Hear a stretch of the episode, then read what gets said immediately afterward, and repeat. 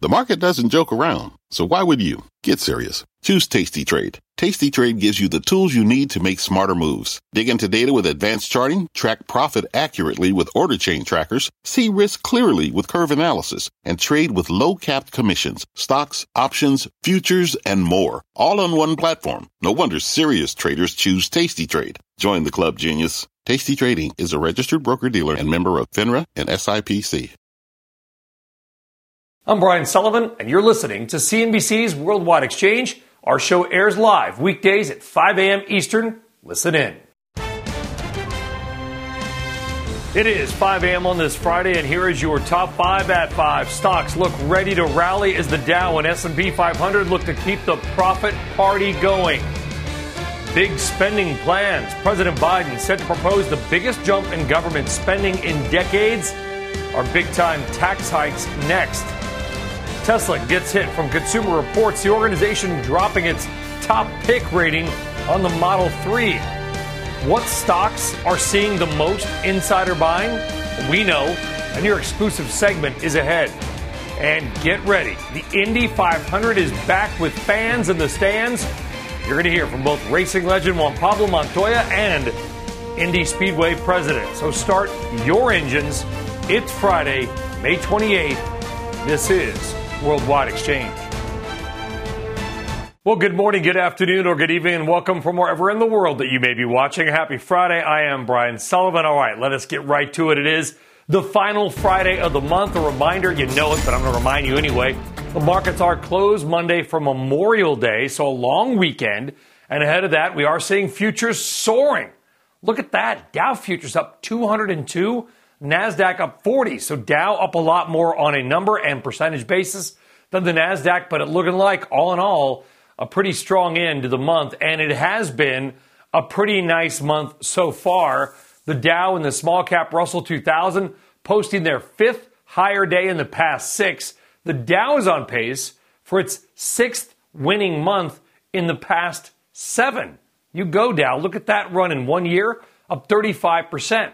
One reason bond yields continue to either stay flat or even uh, move down.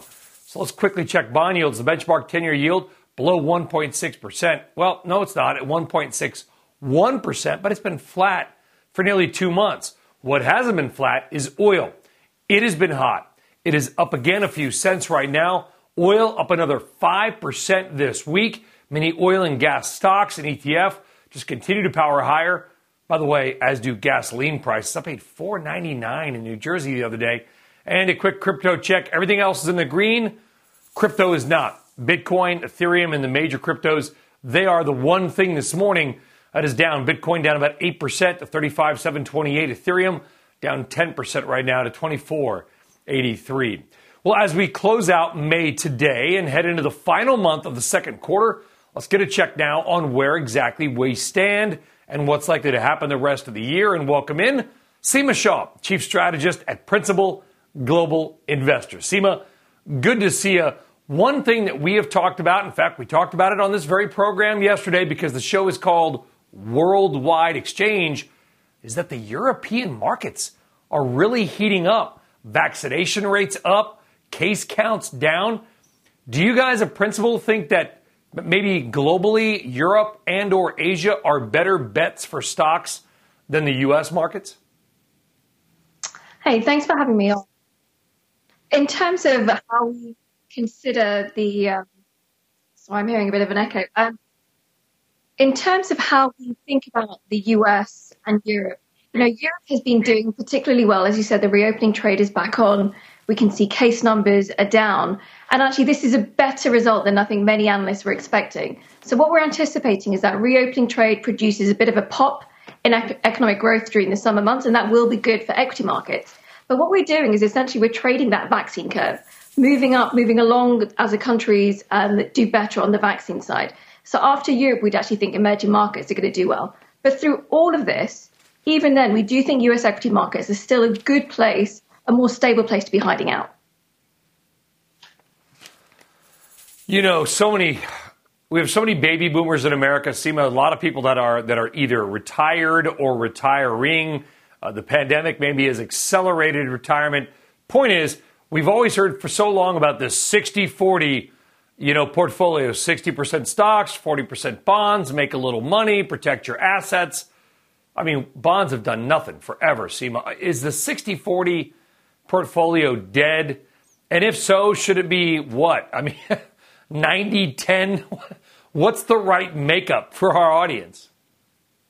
No, no, we don't think the 60 40 is dead. And actually, even if we look over the last decade, that mix has really been a very stable one.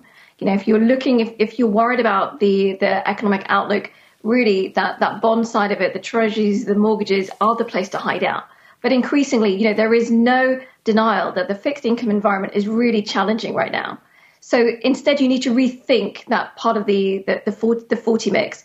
Um, and increasingly, we think that look, you need to go up into the more emerging market debt. Think about high yield. Think about preferred securities. Um, think about private real estate. You know, these are the areas where you're going to get a bit of a pickup um, and then offset that with still some of that stability from US treasuries and mortgages. What's so weird, Seema, is that we're talking all the time about inflation. I mean, the numbers are there. I mean, I don't know what it's like over there, but over here, everything is more expensive. I mean, every commodity in the world is up in price. And yet, bond yields have done nothing if not moved down the last two months. I know they popped in late last year, but is the bond market sending a very different message than we keep hearing otherwise? Yeah, it has been a really interesting development because as we came into 2021, a general view for the whole market was that we were going to see bond yields higher this year because of economic growth and rising inflationary pressures. And that did happen for the first quarter. But what we've seen now is that it feels like economic growth in the US is hitting its peak. So you're hitting that peak acceleration. And if anything, we're seeing a couple of growth disappointments. And then on top of that, the, the rise in inflation that we've seen is really down to transitory factors, or at least factors that should be transitory. And then the third thing is that the Fed speakers have been out in force, really emphasizing their patience. So that together, I think, is suppressing any of that potential rise in bond yields. But look, for investors, this is the one thing to remember is that the Fed at some point will need to unwind their pandemic emergency uh, programs. At some point, tapering will come in. And once they start talking about it um, a lot, that's when you're going to start to see that upward movement returning to the bond market. Seema Shah, Principal Global Investors. Seema, we've got a three day weekend here, so I'll wish you a very solid weekend there as well. And we will see you next week starting on Tuesday. Seema Shah, thank you very much. Have a great day. Thank you very much. All right, you're very welcome. All right, right now, let's get some of this morning's top corporate headlines, including Tesla getting taken down a peg by Consumer Reports. Bertha Coombs joining us now with those. Good morning, Bertha. Hey, good morning, Brian. Let's start off with shares of HP Inc. They're trading lower this morning, even though the company posted better than expected earnings and revenues and offered an upbeat forecast. HP says at home workers are still buying PCs and printers, while companies are also spending money on upgrading hardware ahead of office reopenings. Some analysts are blaming the drop in the stock on fears that PC sales may have peaked, while others point to the chip shortage plaguing the industry lots of industries. Tesla, meantime, losing top safety endorsements from Consumer Reports and the Insurance Institute for Highway Safety, both groups citing the automaker's decision to exclude radar sensors from its newer Model 3 and Model Y vehicles. When Tesla announced that change, it said it would have to downgrade functionality in these cars at least temporarily. Consumer Reports tell CNBC it could return its top pick label to the Model 3 if Tesla restores that full functionality. And we're watching the so-called meme stocks again this morning, including AMC, that stock jumping more than 35% yesterday. It's up more than 10% here in the pre-market and now up 120% for the week. Financial analytics firm S3 Partners says this four day rally has cost short sellers about 1.3 billion in losses. And you know, Brian, a young friend of mine in his 20s said, you know, for his generation these days, if the stock doesn't move 30% in a day, they're bored. He was joking, but it's not so funny anymore. Is he joking? Was was he really joking? I know. I don't, I don't know. think he was. I think he said, "I'm just kidding." But you know, when people say that, but they're not actually kidding, they need the money now. That's that's how it goes. Doesn't sound too and bad. The excitement. Bertha Coombs will see in a few minutes. Yeah, maybe I'll see it at the movie soon, Bertha. Thank you. We'll see it in a few minutes otherwise. All right, look at that. Looks pretty nice, doesn't it? We come back, get excited. The unofficial start of summer has arrived. So, what will New York City parks and beaches look like as we are coming out of COVID? The head of the Parks Department is here. And then later, the hack attack is back. This time on Microsoft, the company issuing a big warning. What's going on inside Microsoft? Eamon Javers has that developing story for you coming up right after this.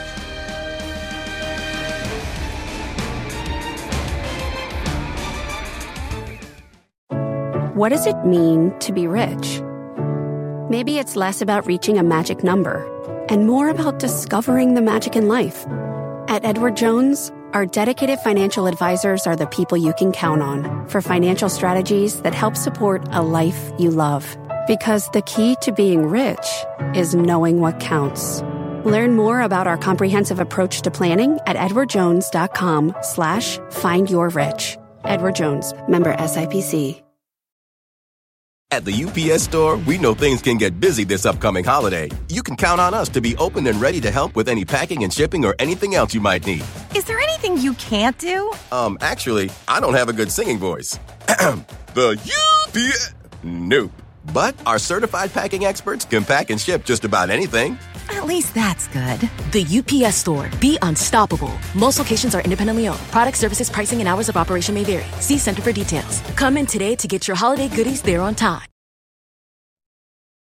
All right, welcome back. Well, Memorial Day weekend is here. Thank goodness. And COVID is on the run. Cases crashing all over the country. And with it, life comes back to normal for the most part as New York City parks and beaches are open and ready to welcome you back after being closed last Memorial Day during the height of the COVID panic. Joining us now is Mitchell Silver. He is Commissioner of the New York City Parks Department, and uh, we welcome him in. Uh, Mitchell, great to have you on.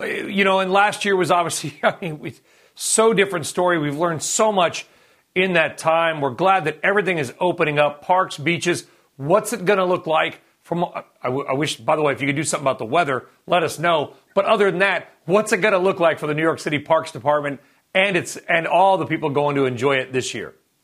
Well, after a very rough year, I'm so delighted to say that all eight public beaches, 14 miles, will be open starting tomorrow from 10 a.m. to 6 p.m. when lifeguards are on duty. So summer's back in New York City, and we hope people come out and enjoy themselves.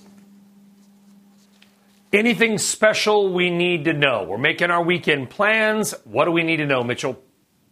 Well, first, uh, we are going to have the beaches open. Uh, people do not, they're not required to wear face coverings, but we do encourage people to social distance. However, if they're going to use our comfort stations or restrooms, they must wear a face covering. If they don't have one, we'll have staff on duty that will hand out those face coverings. Other than that, we wanted people to come out and enjoy themselves. We did a story on the Shepard Smith show. Uh, we're showing the NBA. You got, you know, 15,000 fans inside Madison Square Garden. It does seem a little bit, Mitchell, like we're not seeing the, the, the mask rules line up necessarily. Where do you guys stand? When, when are things, I mean, how often do you readjust uh, some of these uh, requirements? Well, we always listen to the CDC guidance. We also listen to the governor's office and we work with the mayor. Uh, because we're going to be outdoors, according to state guidance, if you social distance, you do not have to wear a face covering. You're outdoors. We want to make sure people keep that distance. Now, when they go to certain of our locations like Coney Island, a lot of the concessions will require that people wear a face covering, but on the beach and in the water, you do not have to wear a face covering. Again, comfort stations or any indoor locations at our beaches, you will have to wear a face covering. That is required. Yeah, it, the good news is we've learned that outside is, is not maybe 100% safe, but nothing's 100% safe. There are wasps and things like that, but it's, but it's looking very safe according to the CDC. Uh, so when will you next reevaluate some of these indoor uh, requirements, Commissioner? Where we're always working with the governor's office and the mayor's office and health guidance, and as they get more information, we adjust uh, we adjust our requirements on the beaches. But right now, it's looking good. Uh, again, 10 a.m. to 6 p.m. Never go into the water when a lifeguard is not on duty. We want people to go out there and have fun. Weather's not great this weekend, but from Memorial Day all the way through Labor Day, our beaches will be open.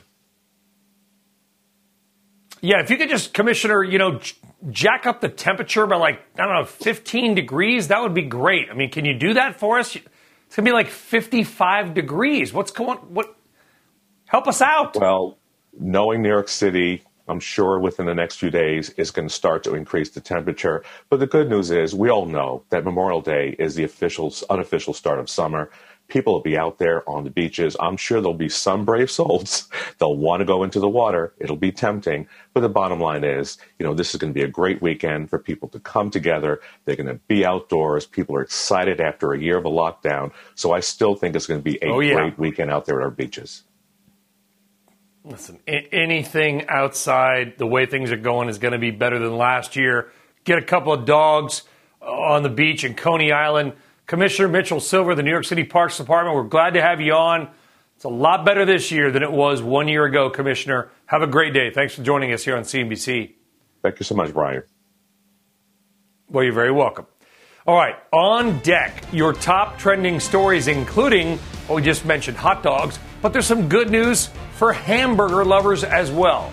But as we head to break, check out a couple of big money retail movers.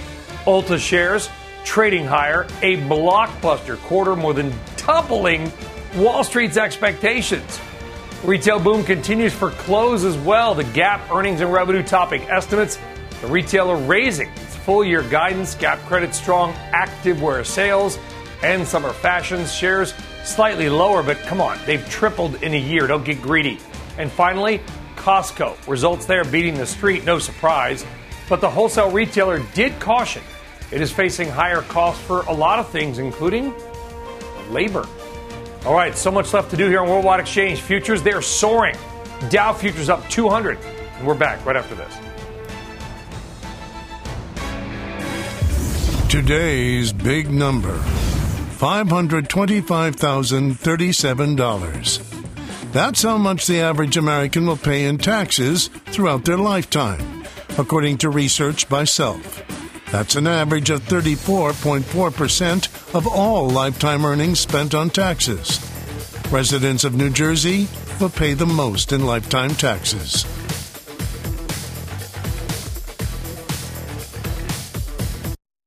At the UPS store, we know things can get busy this upcoming holiday. You can count on us to be open and ready to help with any packing and shipping or anything else you might need. Is there anything you can't do? Um, actually, I don't have a good singing voice. the UPS. Nope. But our certified packing experts can pack and ship just about anything. At least that's good. The UPS store. Be unstoppable. Most locations are independently owned. Product services, pricing, and hours of operation may vary. See Center for details. Come in today to get your holiday goodies there on time. All right, welcome back to Worldwide Exchange. It is time now for today's top trending stories, including a pretty big about face on a certain popular video that got sold for exclusive use but is now no longer exclusive and will be back on YouTube. Bertha Coombs is back with these stories and more. Bertha, what is going on? These things are so confusing, Brian. The viral Charlie Bit My Finger video may not be leaving YouTube after all. The family of the most viewed video on the platform had intended to remove it after selling it for over $760,000 as an NFT, but the new owner of the 2007 video saying they've decided to keep the video up, stating that it is, quote, important to popular culture. How nice of them to do that. Meantime, Broadway will be back this fall, the awards at least. The Tony Awards are set for September 26th after more than a year of delays. The nominations for the 2020 Tonys had been announced last year, but the ceremony was delayed due to the pandemic. And it is National Burger Day. Restaurants and brands across the country are offering special freebies. Wendy's is giving away free burgers today with any purchase. Burger King is offering a free Whopper with any $3 app purchase. And starting today, vaccinated customers at Shake Shack can get a free side of fries with their burger or sandwich. And if you need some soda with that burger, Pepsi is also offering a rebate for a free drink for anyone who posts a selfie on social media with a Pepsi and a burger today. Now, I'm I'm hoping that also means you get one of the uh, you know Beyond Meat or Impossible burgers, right? That that would be part of it.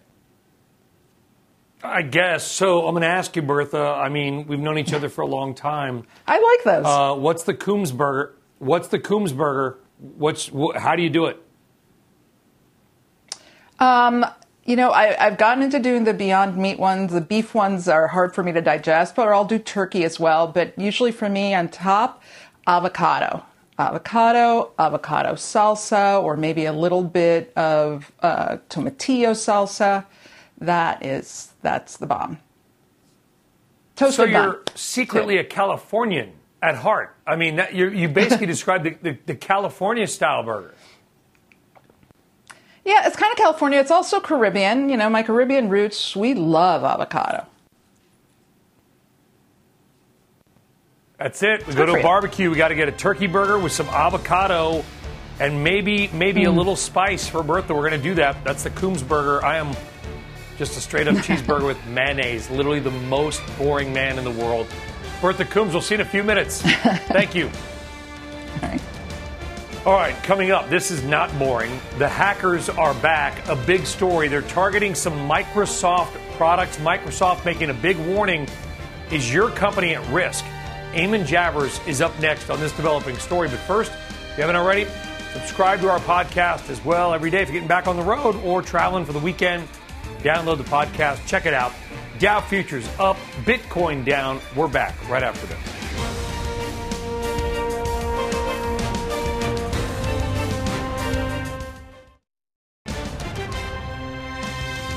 Good morning and big spending. The president wants to increase government spending by the most ever. So, how much will taxes also have to go up? Markets on the way up, futures blasting higher again. But are better opportunities outside of America? We'll get a scorecard from London straight ahead. Plus, start your engines. It is Indy 500 weekend, and you are going to hear from racing legend Juan Pablo Montoya about fans back in the stands. You're watching Worldwide Exchange right here on CNBC. It is Friday, May 28th. Well, welcome or welcome back, everybody, and good Friday morning. It is 528 in the East Coast. Thanks for joining us. And it is the final day of the month as well. Reminder the markets are closed Monday for Memorial Day. You knew that, but maybe around the world you forgot, so we're going to say it again. But ahead of the long weekend, futures, they are surging. Dow futures up 200 points right now. A very solid run on a number and percentage basis. NASDAQ futures not up as much percentage wise, but up nonetheless 51 points. Overall, this will cap off what has been a pretty nice run so far in May. Sell in May and go away? I think not. The Dow and the S&P or the small cap Russell 2000 posting their fifth up day in the past six. And I guess this is random but interesting. The Dow is on pace for its sixth winning month in the past seven, up six of seven. Wow. Also up a lot, oil. It has been red hot and it's up again this morning. Not a lot, but still up. And we're up 5% this week for crude oil coming into the day. That move there, we're above 67, and many oil and gas stocks and ETFs just continue to power higher. Of course, gasoline prices are at seven year highs, but you probably already know that. Still, crude oil back above 67 a barrel. And got to give you a quick check on the crypto markets. The volatility just continues on. We've had a kind of a stable to up last couple of days. Not the case right now. Bitcoin is down 8% to 35.5. Ether down 11%. The other big ones, XRP and Litecoin, they are down 12 and 13% respectively as well. You got to have Dramamine or a very strong stomach to be an investor in crypto right now? Well, right now, let's also go overseas and focus on how the global markets have been performing this month. Because while the US markets are making you some money, the European markets may be even a better bet. Because as Jumana Bercetche is about to tell us, they have been red hot as well. Is that TV hyperbole, Jumana? Uh, you know, but I would just qualify your statement. I would say green hot because uh, there was a lot of green in European markets, not a lot of red for the month of May. But you know, at the beginning of the month, it was looking a little bit hairy. We didn't think we'd uh, manage to end the month with so many gains. I'm going to start with Asian markets here. The Shanghai Composite in China, you can see by the end of the month was actually up four and a half percentage points, still about three percentage points away from recent highs. But any index that had tech in it actually underperformed relatively. So Hang Seng, for example, in Hong Kong, only up 1.4% of the month. Names like Alibaba, JD.com down 10 percentage point, Tencent down 7 percentage point. The Hang Seng is still about 7 percentage points away from its recent high as well. So it does tell you that the tech sell-off you guys saw in the US also had a bit of an impact on Asian markets as well. Nikkei down, up about 1.1% for the month. One stock in particular that was in focus in Japan in May was SoftBank. Uh, those shares were down about 15% for the month. So that was one of the big laggards for the Nikkei index. The Australian index up about two percentage points. We saw a nice rebound in some of the mining stocks and, of course, commodities. It's been a bumper month for commodities as a whole. But let me take you to the European indices. Stoxx 600 not shown here, but as we speak, Brian, Stoxx 600 is making a new all-time record high. So very strong month of gains uh, for all of these European indices. The UK index, the relative underperformer, only up about one percentage point. Keep an eye on what's been happening with the pound. We've been steady and climbing versus the dollar, so it's about 142 now. Remember, a lot of the companies in the FTSE are export oriented, so that's capping some of the gains there. CAC 40 up three percentage points in France. They're boosted by a lot of the gains in the luxury space. Kering, for example, the owner of Gucci, up 15% this month. Uh, that is one of the names that we've been watching. Xetra DAX in Germany, the industrial heavyweight, up 2.4%. We're not at the record highs, but we were just a few days ago for the German index. And then you can see the periphery indices, Italian and Spanish indices also performing quite well, 4%, 4.5 percentage points respectively, capping off a really nice month of gains. And remember, the big theme for markets has been that rotation out of growth into value. There's a lot of value in Europe, and that explains some of the, uh, the good performance we've seen in the stocks here. Whether it continues next month, we've got to see, but uh, definitely a solid month in May.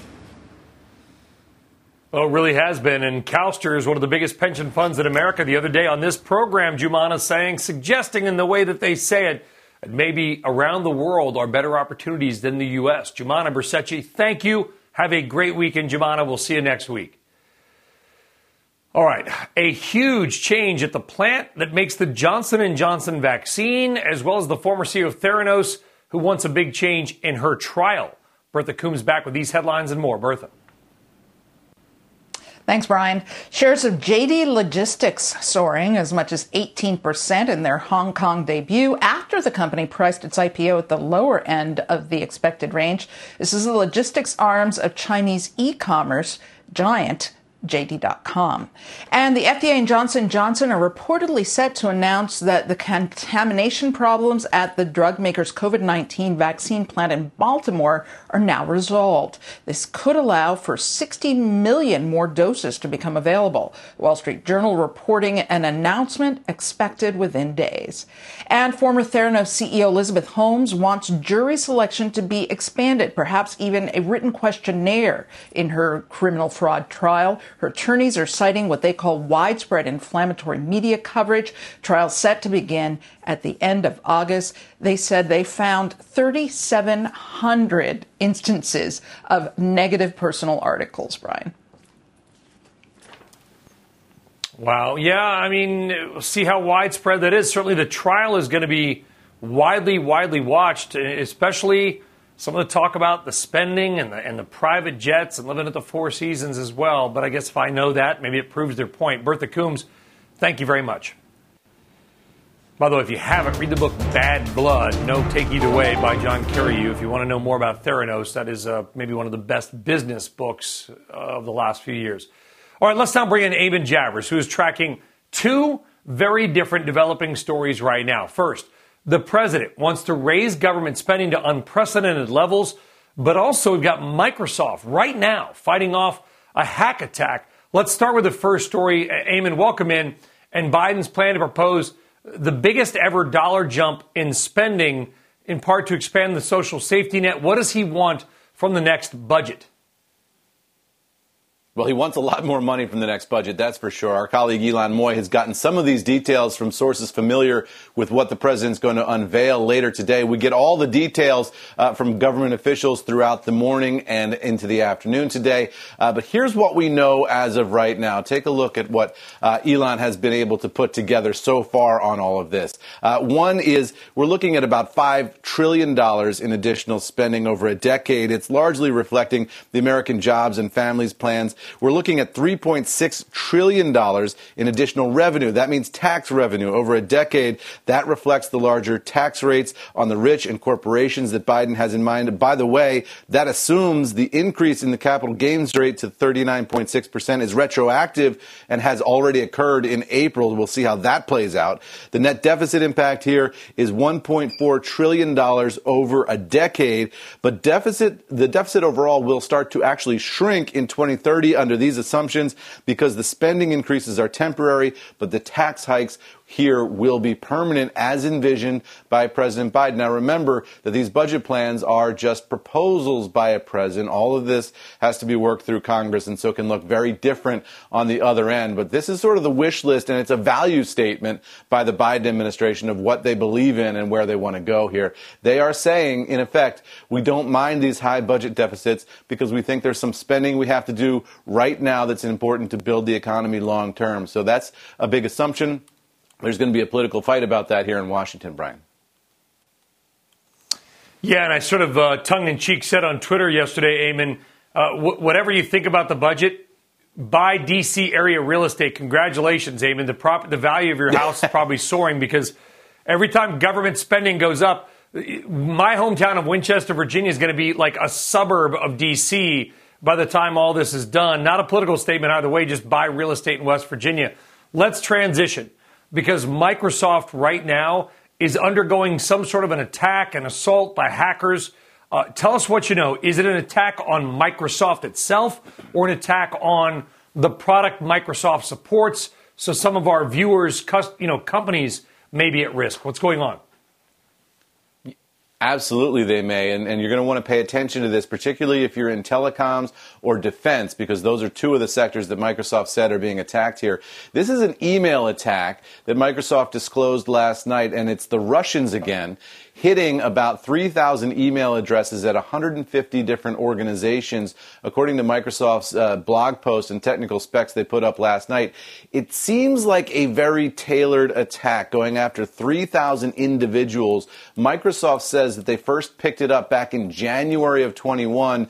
They're disclosing it publicly last night, and you get the sense this is just me reading between the lines here. You get the sense that uh, maybe they were working with some of the individuals early on, and now uh, this thing is getting bigger and bigger, and they feel like they need to alert the public to it. Uh, the target here appears to be, according to some New York Times reporting this morning, uh, industry groups in the sort of uh, non-governmental uh, official area, the the nonprofits, the think tanks, and some of those areas around defense and foreign policy, and particularly areas that have been critical of Vladimir Putin himself. So this is uh, what looks like an intelligence gathering campaign by the Russians to crack into the emails and therefore into the servers of 3,000 important people, presumably, uh, inside this sort of defense, foreign policy, and technical mm. space mm.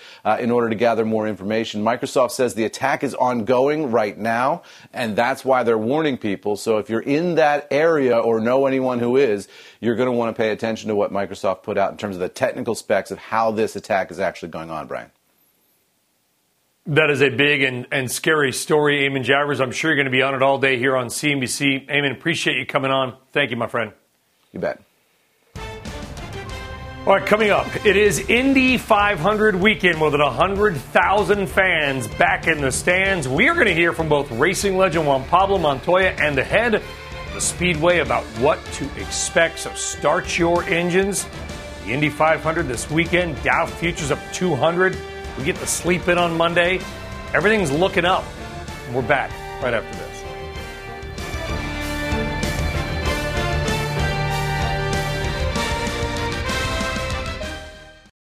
All right, well, to racing fans like myself, nothing says Memorial Day weekend quite like the Indy 500, known as the greatest spectacle in racing. It returns, thankfully, to its traditional spot on the calendar after a move to October last year due to the pandemic.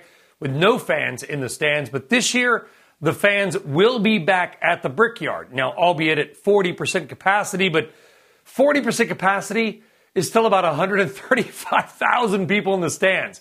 We had the chance to sit down with two time Indy 500 winner Juan Pablo Montoya, and I asked him what it's like to ride with McLaren back again this year and what the physical toll is now as a, uh, let's call it, veteran of the sport.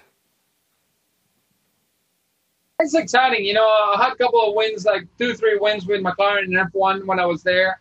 So, you know, and I won here with Ganassi and I won here with Penske. And it's the two teams I run with. So if you could come with a third team and win with them would be would be pretty special. I really try to force myself always to do more and, and it always yeah. seems to pay off. Um, the good thing is I've been doing endurance races the last few years. And, you know, you run, you know, three hours in the car, get out for three and drive another three. And so you spend a lot of hours in the car. So mentally, you know, this is going to be kind of a short race for me. Where for the younger guys, this is a big race and a long race. And so I think mentally, I'm in a really good place. I have a lot of experience. And, you know, honestly, the only thing that, that I think it would change, and is what I told Pato, um, that is one of our teammates. I said, the big difference is if, I, if we hit the wall, tomorrow you're like, oh, I'm a little sore. Uh, you know, for me, six months from now, I'm going to go, I'm still a little sore. So let's talk more about the Indy 500 and the logistics of running what will be the largest attended U.S. sporting events as the pandemic began. Doug Boles, the president of the Indianapolis Motor Speedway, and he joins us now. What's amazing, Doug, and welcome, by the way, I've been to the Indy 500. I'm a huge racing fan. I mean, I've never been to an event like that. 400,000 people. It was just mind blowing to hear 40% capacity is still, you know, 135, 150,000 people is insane. What's it going to look like? And by the way, welcome back to the month of May. Yeah, you know, first of all, thank you. We haven't been racing at the Speedway in the month of May for two years, and we did it for 103 uh, up to that point. So Oh, it's just going to look, I think, like a huge crowd, but we'll have some spacing between some folks. Uh, and I, our fans that are here will obviously notice a difference. There'll be a little more space between them. But I think from a television perspe- perspective, as people watch it, it's going to look like a pretty darn good crowd. Yeah, by the way, I, I, NBC kicks off at 11 a.m. Eastern Time on Sunday. Just want to throw that in there, certainly, because we're all going to be watching. You got, you got some of the youngest drivers you got Juan Pablo, who we just heard from. He, you know, he's an old man at 42, I think, of what it is. Of course, Phil Mickelson proved you can still do it. You've got, I think, 11 countries represented. You had the traditional sort of carb day shootout. Some drivers didn't make it. I mean, it feels like, and I'm not saying this because it's on NBC or I'm a fan of whatever, it feels like IndyCar is really uh, kicking butt. I was going to say something else. Doing great right now, Doug.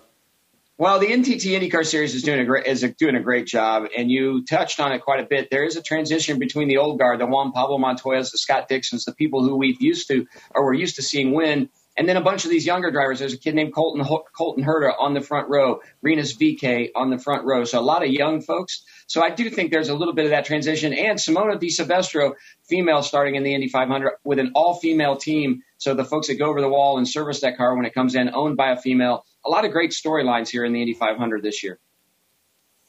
Yeah, watching Rinus win at, at, Indy with his parents who sacrificed so much all the way up. I mean, literally, his dad is crying on television.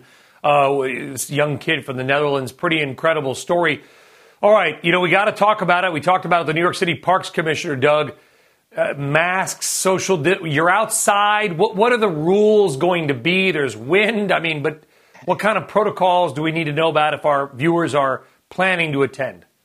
Well, we are an outside event, and uh, but we are uh, requiring folks to wear masks. We're, we live in Marion County, Indianapolis, and there is a Marion County health order that requires us, even in an outdoor event, to have those masks. So as people come in, we'll remind them to get their masks on. Obviously, when you're sitting in your grandstand, you've got your cooler and you're drinking uh, your beverage and eating your food. It's going to be a little bit challenging to do, but we'll have some mask ambassadors just continuing to remind people. That'll be the one thing I think people notice the most, the biggest difference in terms of our customers when they come. And I'm most worried about them when they get out of their seats and they're walking around, standing in lines and concession stands and restrooms. Uh, so far, up to this point this month, our fans have done a great job of really trying to uh, uh, trying to help us out and uh, do what the city's asking us to do. Well, it's amazing. And by the way, Doug, you know, this is only the second spectacle in racing. I think the first one, which I hope to be at, maybe the SCCA runoffs the last week of September. But the, we'll, put that aside for a different conversation. it's an inside joke. I, I really hope to be there. Doug Boles, president of IMS, great to have you on. Good luck this weekend to all. Safe race number one. And by the way, to any viewer that hasn't been there personally, please go. It's an awesome city and an awesome race. Doug Boles, thank you. Thanks for having me. I'll see you at the runoff. All right, absolutely. And go to St. Elmo's, get a steak, get some horseradish, whatever. Reminder the 500 is this Sunday on NBC. Coverage kicks off at 11 a.m. Eastern Time. Really, anybody out there, old man Dixon, maybe Montoya, Will Power, you know, is in the back. Can he move forward? A lot of great storylines. Look forward to the coverage on Sunday. All right, up next, your weekly insider buying segment. And we have got one big name stock with some big time buying. That name ahead. Stick around.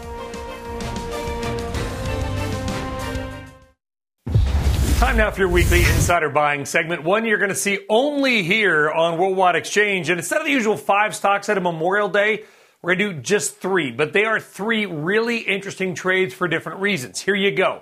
The third most insider buying this week, a big name at a big company, Apollo Global. Now you had a few insiders buying 352,000 worth. One of those insiders, former SEC chair Jay Clayton, who now works at Apollo. Jay Clayton dipping in, being a buyer. Stock two, a smaller cap name, Berkshire Hills Bank an insider buying 548,000 worth of the Boston company. By the way, buying into strength. The stock is already up 60% this year. Watch Berkshire Hills Bank. And finally, a biggie in many ways.